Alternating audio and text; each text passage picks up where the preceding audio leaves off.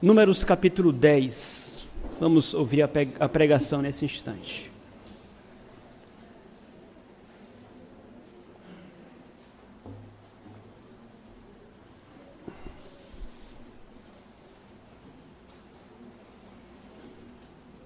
Números capítulo 10, dos versículos 1 ao versículo 10.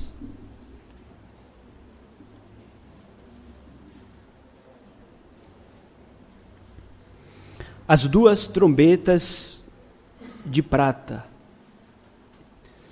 Disse mais o Senhor a Moisés: Faze duas trombetas de prata, de obra batida as farás. Servir-te-ão para convocares a congregação e para a partida dos arraiais. Quando tocarem, toda a congregação se ajuntará a ti à porta da tenda da congregação.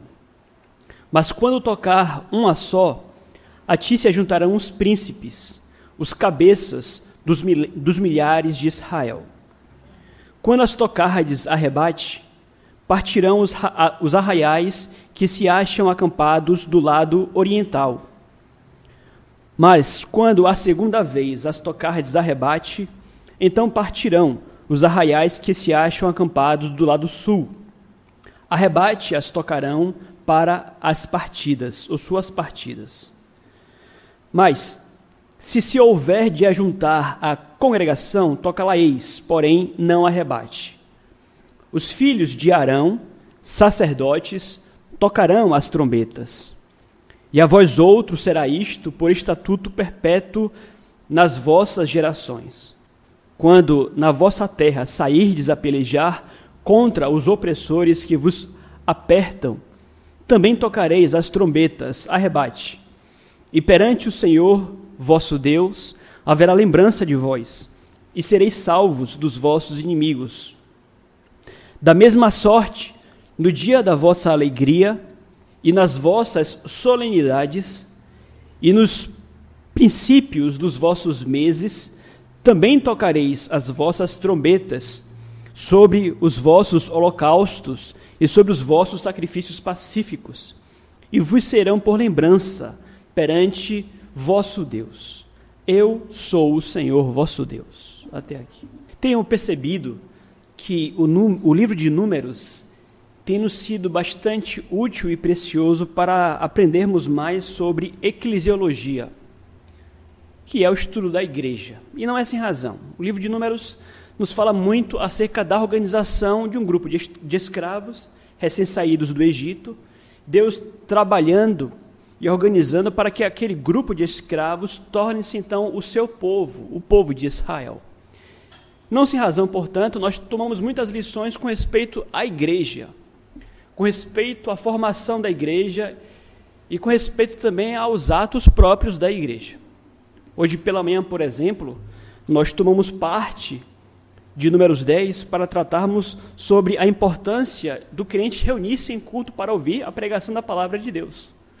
Isso tem relação com a eclesiologia, com a igreja.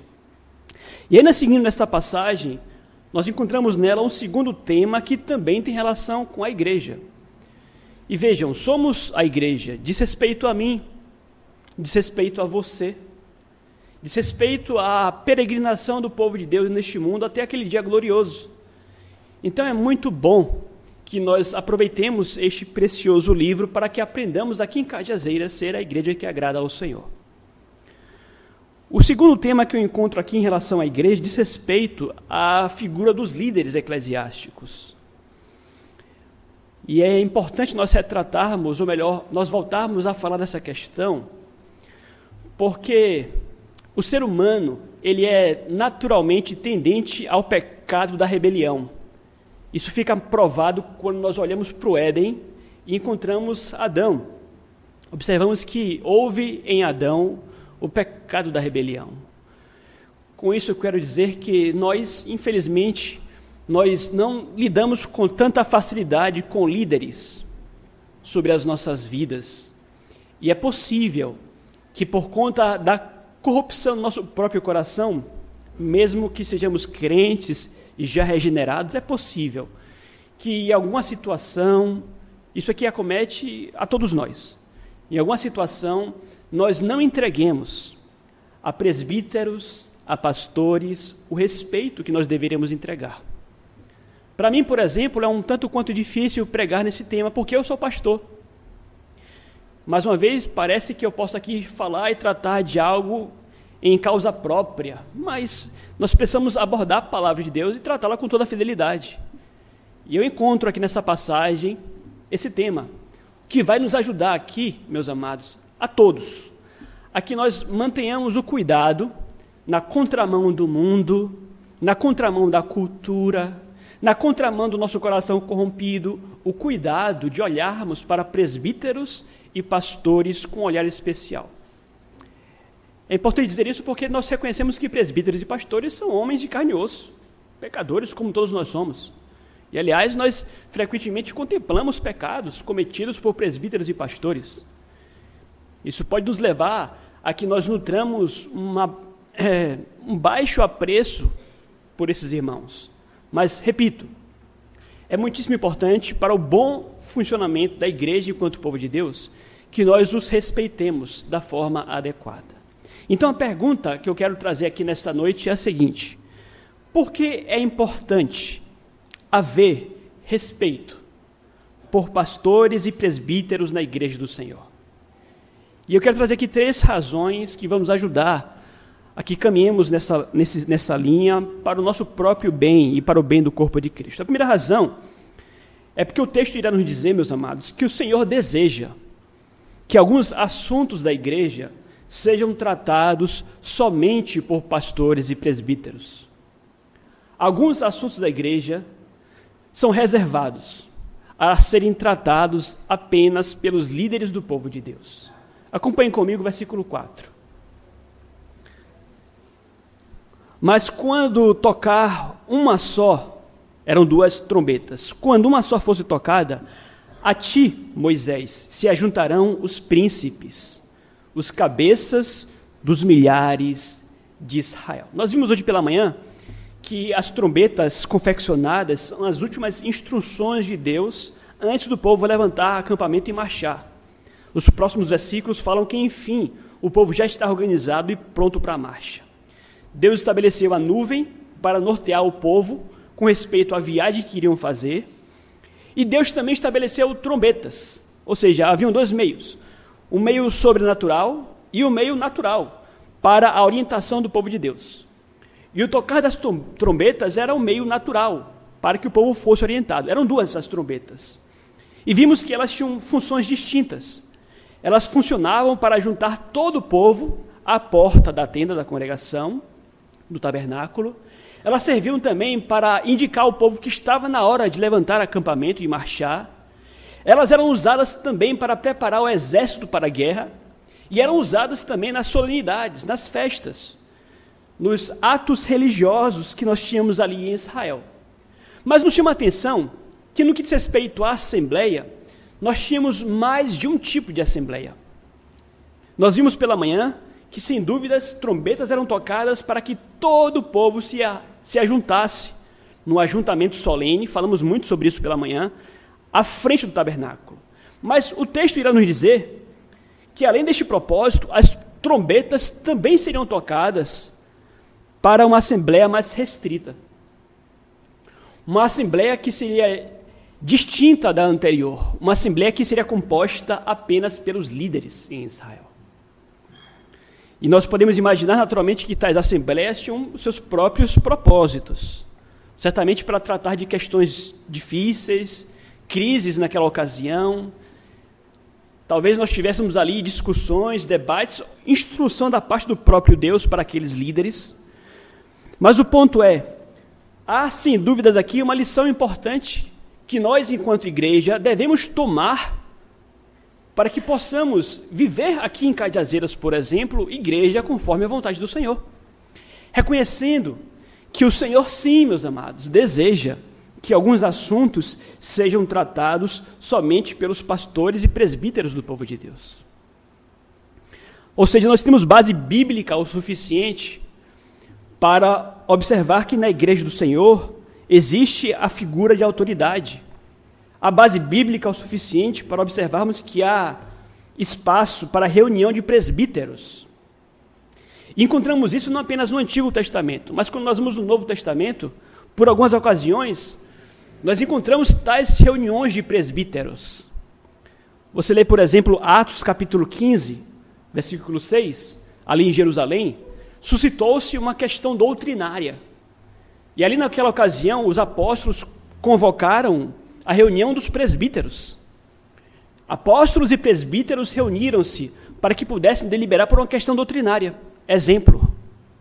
Você vai mais adiante, Atos capítulo 20, Paulo está a despedir-se da igreja de Éfeso e ele convoca os presbíteros para que se reúnam com ele em Mileto.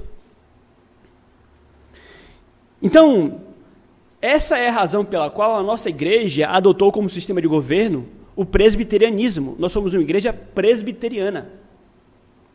É um nome complicado, nós reconhecemos, mas vejam, presbiteriana tem a ver com presbíteros, é um, é um nome bíblico. Como eu tenho dito, a igreja reformada no continente europeu levava o nome de igreja reformada. Mas quando migrou com John Knox para as Ilhas Britânicas, lá tomou um outro nome, igreja presbiteriana, mas é a igreja reformada. E a igreja reformada sempre foi presbiteriana. Veja, com isso, nós não queremos dizer que a Bíblia estabelece claramente um sistema de governo para a igreja. Não. Temos igrejas congregacionais, temos igrejas episcopais. Nós não queremos aqui colocar o presbiterianismo como uma norma única. Não, não é isto. Mas nós somos presbiterianos. E o somos porque reconhecemos que sempre houve base bíblica para termos dentro da igreja aqueles que são os líderes do povo de Deus. E aliás, entre nós, presbíteros e pastores, eleitos pela própria igreja do Senhor. Isso deve nos levar a entender, meus amados, que tais líderes não foram nomeados por um capricho, mais uma vez, do, do, ser humano. Ah, a igreja é uma instituição humana. Ah, são homens pecadores como nós somos. Somos pecadores, presbíteros e pastores. Mas esta foi a vontade de Deus. O que nos leva à conclusão que nós devemos confiar à liderança os assuntos próprios da liderança. Eventualmente, a liderança da igreja irá tomar uma decisão, por exemplo, impopular. E, aliás, pela graça de Deus, aqui em nosso meio, nós não temos tido problemas com respeito a isto. Temos aqui uma igreja que, pela graça do Senhor, respeita muito bem os seus líderes. Mas nós passeamos por outras igrejas e tomamos notícias também de outras igrejas. E não é incomum nós encontrarmos igrejas, inclusive presbiterianas, onde há uma certa insurreição contra um conselho. Igrejas que se mobilizam sob o instrumento, por exemplo, da maledicência.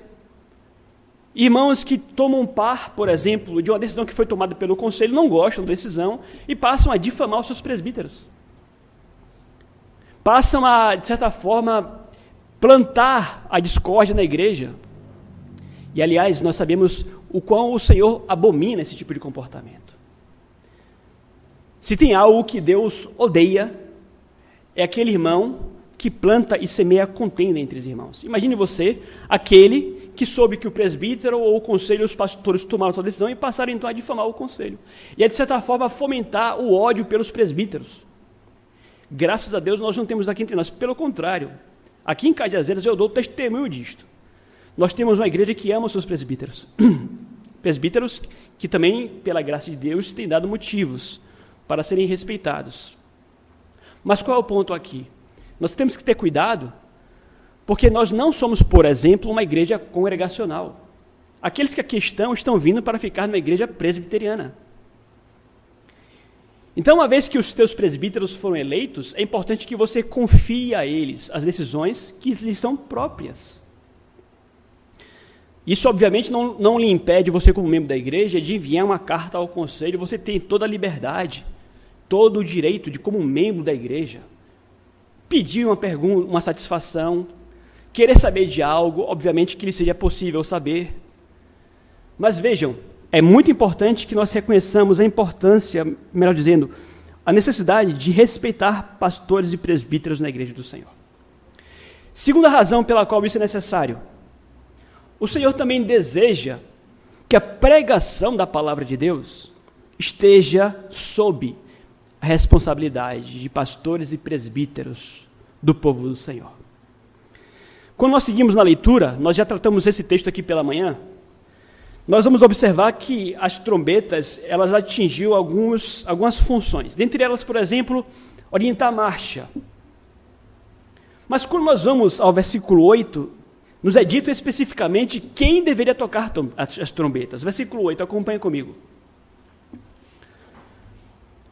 Os filhos de Arão, sacerdotes, tocarão as trombetas, e a vós outros será isto por estatuto perpétuo nas vossas gerações. O que fica claro aqui é que as trombetas não deveriam ser tocadas por qualquer um.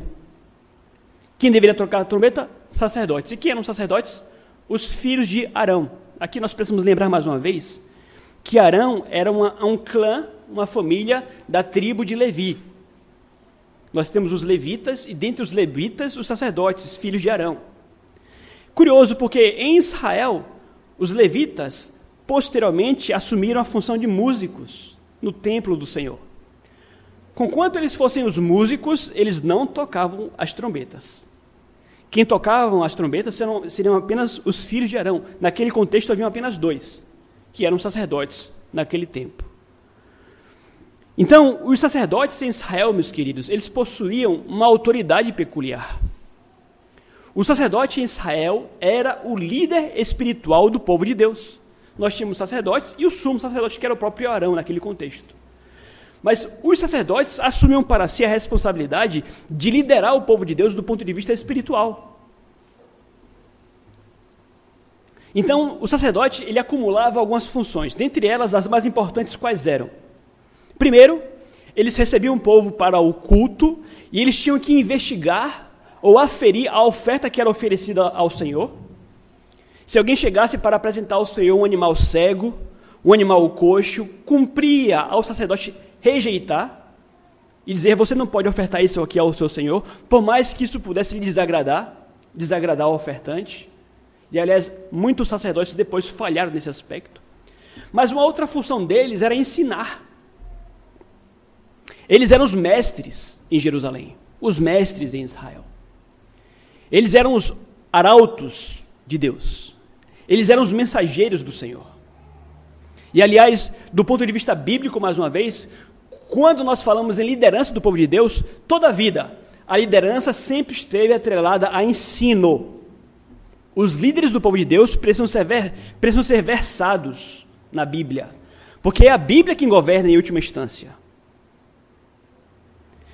O líder, ele tem a sua autoridade advinda da autoridade bíblica. Por isso eram líderes, porque eles eram aqueles que ensinavam Bíblia para o povo, a Torá naquele contexto. Eram apenas dois que tocavam as trombetas. Então eles tinham muitas funções, dentre elas também o tocar a trombeta. Nós falávamos pela manhã, inclusive, que o tocar trombetas tem relação com a pregação da palavra de Deus, de forma simbólica. Se a nuvem aponta para a direção que o Espírito Santo nos dá, a trombeta faz referência à voz de Deus. Deus dizia: sim, levantem acampamento, partam.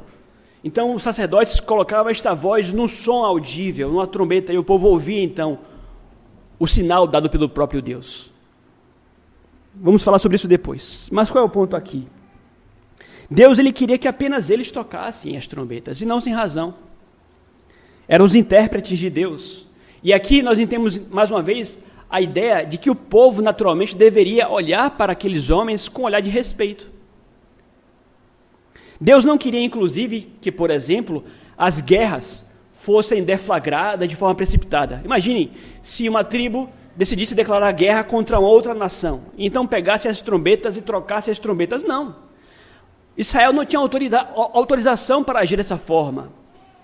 E aí, nesse caso, os sacerdotes eram aqueles que falavam para o povo em nome de Deus.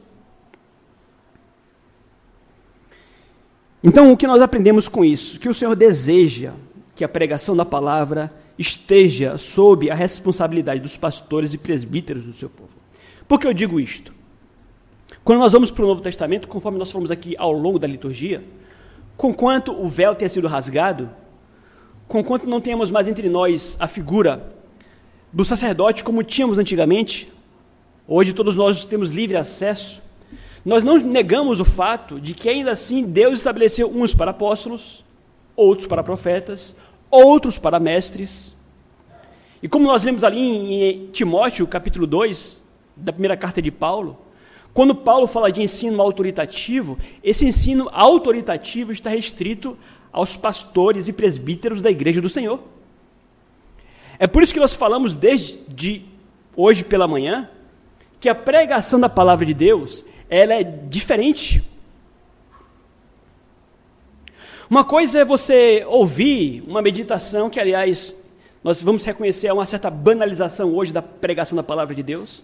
Uma coisa é você ouvir uma meditação, um estudo bíblico na televisão, na rádio, na internet. Outra coisa é você ajuntar-se em culto solene ao Senhor para ouvir a pregação da palavra de Deus. E é por essa razão que Paulo, quando escreve a Timóteo, diz: mulheres não ensinem, porque o púlpito é lugar para pastor, presbíteros, ministros da palavra. Interessante porque ao longo de toda a história da, da, do povo de Deus, nós nunca encontramos a figura em Israel de uma sacerdotisa. Não existe sacerdotisa em Israel. Nunca houve. Você vai encontrar profetisa. Mas ainda assim, a profecia em Israel era um evento extraordinário. A profecia envolvia um dom espetacular que Deus dava a alguém por determinado tempo ou período, ou mesmo por toda a vida. Mas o ministério ordinário de ensino da palavra de Deus, toda a vida, foi o sacerdócio. E não temos sacerdotisas em Israel. Assim como não temos bispas, apóstolas, assim como não temos presbíteras, não temos. O que corrobora a ideia, meus amados, que a autoridade eclesiástica está ligada ao ensino da palavra, à pregação da palavra.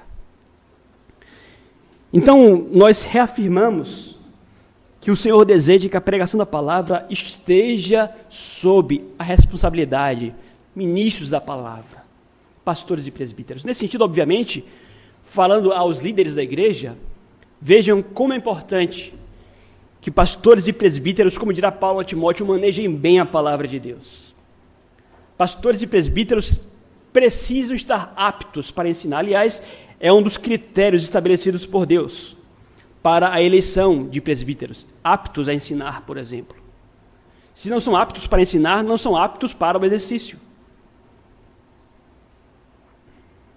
Nós temos aqui entre nós, por exemplo, um anseio de levantarmos homens a quem possamos enviar para o seminário. Pessoas que nós possamos reconhecer como pessoas vocacionadas para que sejam pastores ou missionários. A igreja tem a responsabilidade de reconhecer aqueles que se mostram bons pregadores, aptos, seguros no ensino da palavra de Deus. Do contrário, nós estaríamos fazendo mal para esta pessoa e também para a igreja do Senhor. Nada pior do que você estar num cargo que não é a sua função, não é o seu dom, não é a sua vocação. Isso traz prejuízo para você e para a igreja também. Então a trombeta imaginem vocês, elas não poderiam ser roubadas e tocadas por uma pessoa. Isso traria caos na igreja do Senhor. Homens vocacionados devem, portanto, ser preparados para a tarefa tão importante do ensino e da pregação da palavra de Deus. E, aliás, as trombetas, como já foi dito, elas simbolizam a pregação da palavra de Deus. Quando Paulo escreve aos Coríntios, capítulo 14, ele vai falar que a trombeta tinha que ter um som claro, porque se a trombeta não tivesse um som claro, ela causaria confusão. No contexto em que Paulo defende que a profecia é mais importante do que o dom de línguas. Numa mensagem clara, numa comparação clara que Paulo faz entre a trombeta e a pregação da palavra de Deus. É melhor então você ser um trombeteiro do que ser um bagunceiro, colocando o que Paulo quis dizer ali para os Coríntios no capítulo 14. Nós não estamos aqui preocupados, por exemplo, em falar em línguas, palavras complicadas e difíceis, não. Palavra clara.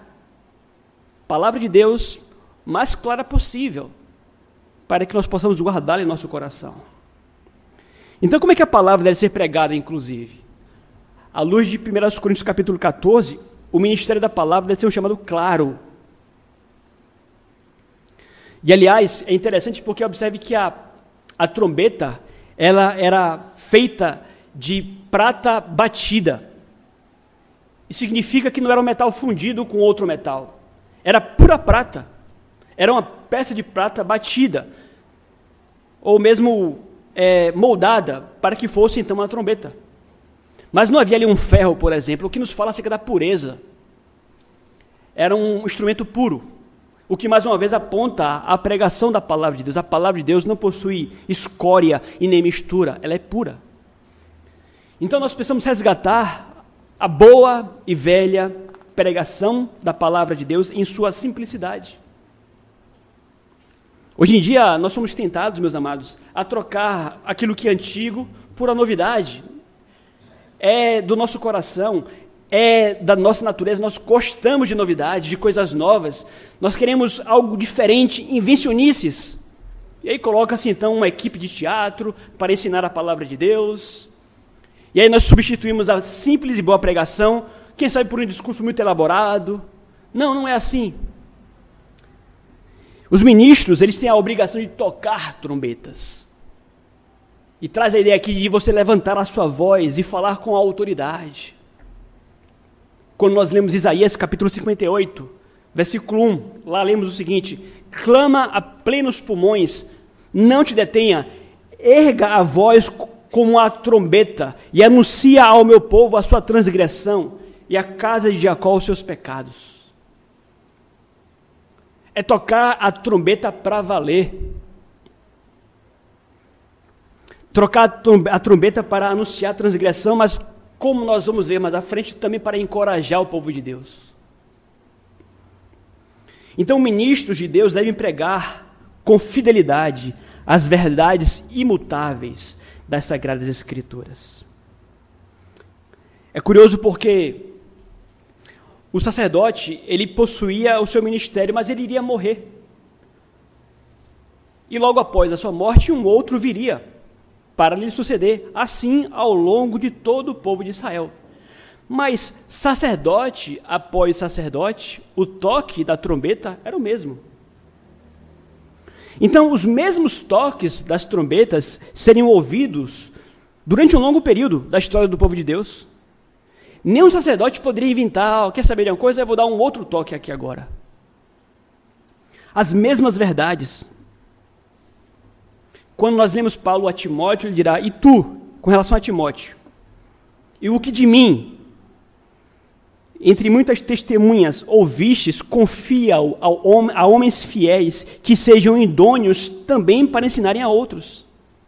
E aqui, abrindo parênteses, vejam, já alertei a igreja sobre a importância vital aqui entre nós, de que nós nos preocupemos em preparar líderes nessa igreja. Toda igreja deveria ter uma escola de líderes. Nós deveríamos preparar homens, desde a infância, desde a UCP, para que sejam líderes na igreja do Senhor. Aliás, nós vivemos num contexto hoje em que os homens, em linhas gerais, não os nossos homens, mas os homens, em linhas gerais, estão cedendo ao feminismo. As mulheres estão ocupando os lugares dos homens porque os homens estão afrouxando. Os homens já não assumem mais liderança. Já não dão mais a cara a tapa. Porque ser líder envolve você dar a cara a tapa.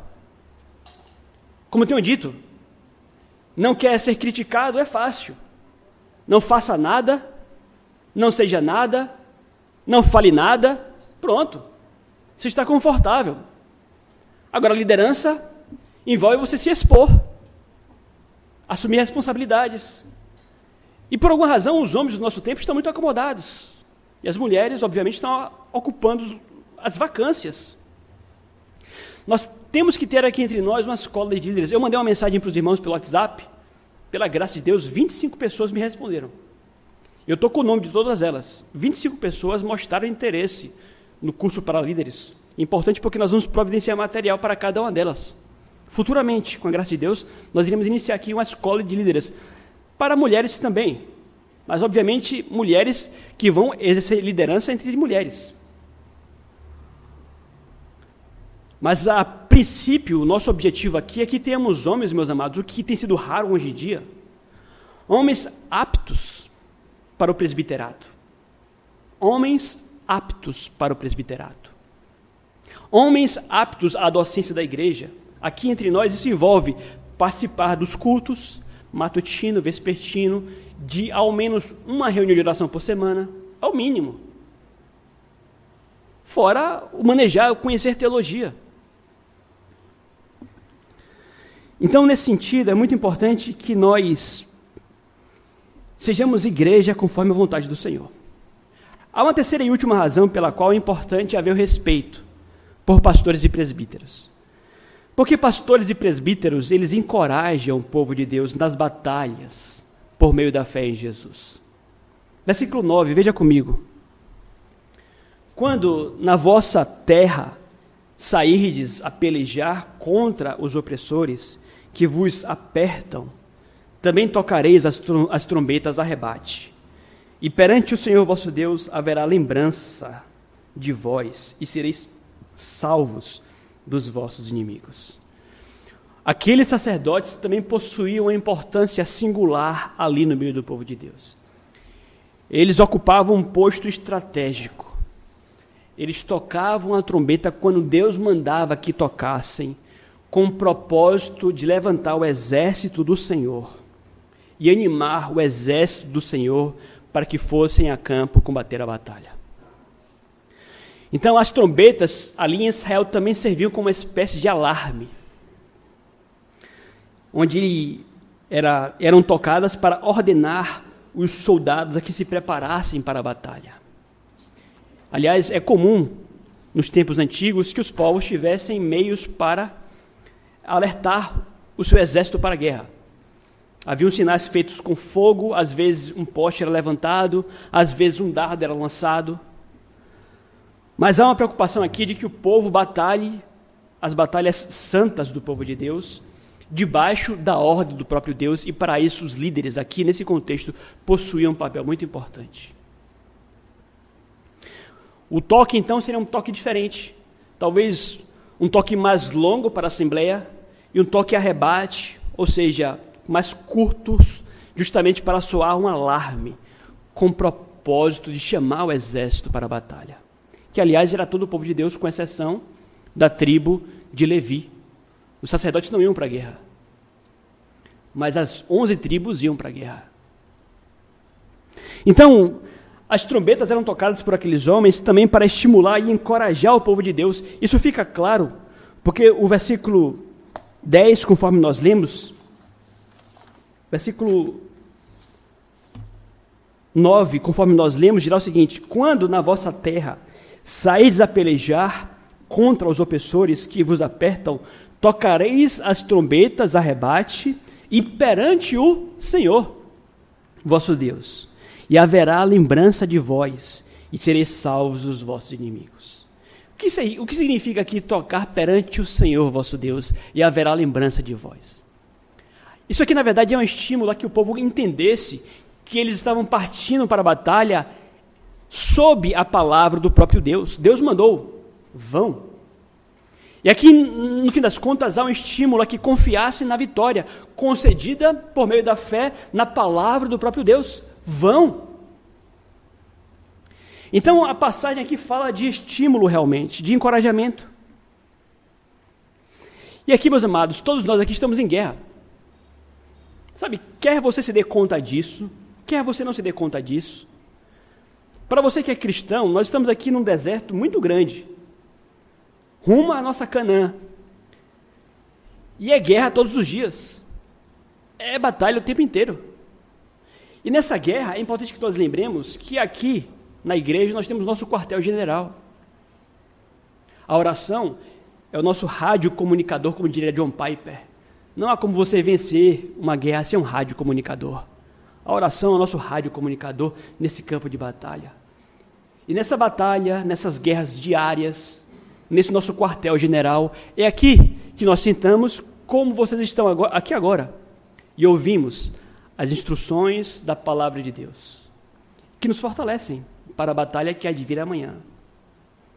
Conforme nós falamos aqui no início do culto, o culto é para o Senhor, mas também o culto é um exercício espiritual, é meio de graça também, porque é a leitura bíblica, a oração. Então, trombetas são tocadas aqui para que o povo de Deus se fortaleça em suas batalhas. Para que nós reconheçamos, por exemplo, que somos salvos pela graça. Pecadores nós somos, mas nos há promessas maravilhosas de que todas as coisas cooperam para o bem daqueles que amam a Deus. Nós temos a certeza de que há um prazo que é estipulado pelo próprio Deus, a nossa, a nossa dor e o nosso sofrimento tem dia, hora, data marcada para o seu fim. Nós lembramos que isso aqui tudo é passageiro. Na igreja, nós somos sacudidos pela palavra de Deus para que despertemos novamente para as realidades espirituais. Então vejam, meus amados, é muito importante que você respeite os seus presbíteros e os seus pastores. Reconheçam que são usados pelo próprio Deus para abençoá-lo. Pecadores, sem dúvidas. Mas foi o, são pecadores escolhidos pelo próprio Deus, através da própria igreja também, para a organização e o fortalecimento do povo de Deus. Então, interessante porque naquele contexto as trombetas lembravam disto. Tanto é que quando você vai aos Salmos, alguns salmos proclamam justamente esta confiança. Para finalizar, vejam, Salmo 20, versículo 7 diz assim: Alguns confiam em carros e outros em cavalos, mas nós nos lembraremos do nome do nosso Senhor. Mais à frente, o Salmo de número 33, versículo 16, dirá o seguinte: Não há rei salvo pela multidão de um exército. Um homem poderoso não é libertado com muita força. Eis que os olhos do Senhor estão sobre os que o temem, sobre os, que esperam na sua misericórdia. Então, o que é que nós aprendemos com isso, meus amados? Nós aprendemos que, dentre outras coisas, que o Senhor assegura a vitória àqueles que de fato confiam em Sua palavra, confiam no sangue poderoso do Senhor Jesus Cristo. Nós devemos, portanto, inclusive chamar o Senhor para as nossas batalhas. Tocar a trombeta é chamar também o Senhor para que Ele lembre-se de nós. Isso aqui é uma referência à oração. É chamar o Senhor para travar também as suas batalhas. Mas o nosso ponto principal aqui diz respeito justamente à liderança. Deve haver respeito. Primeiro, porque alguns assuntos devem ser tratados apenas por presbíteros e pastores mesmo. É a vontade de Deus. Segundo, porque o Senhor deseja que a pregação da palavra esteja sob liderança de pastores e presbíteros. E terceiro, porque os líderes encorajam o povo de Deus nas batalhas por meio da confiança no próprio Deus. Que o Senhor nos ajude a que sejamos uma igreja aos moldes da palavra do nosso Deus.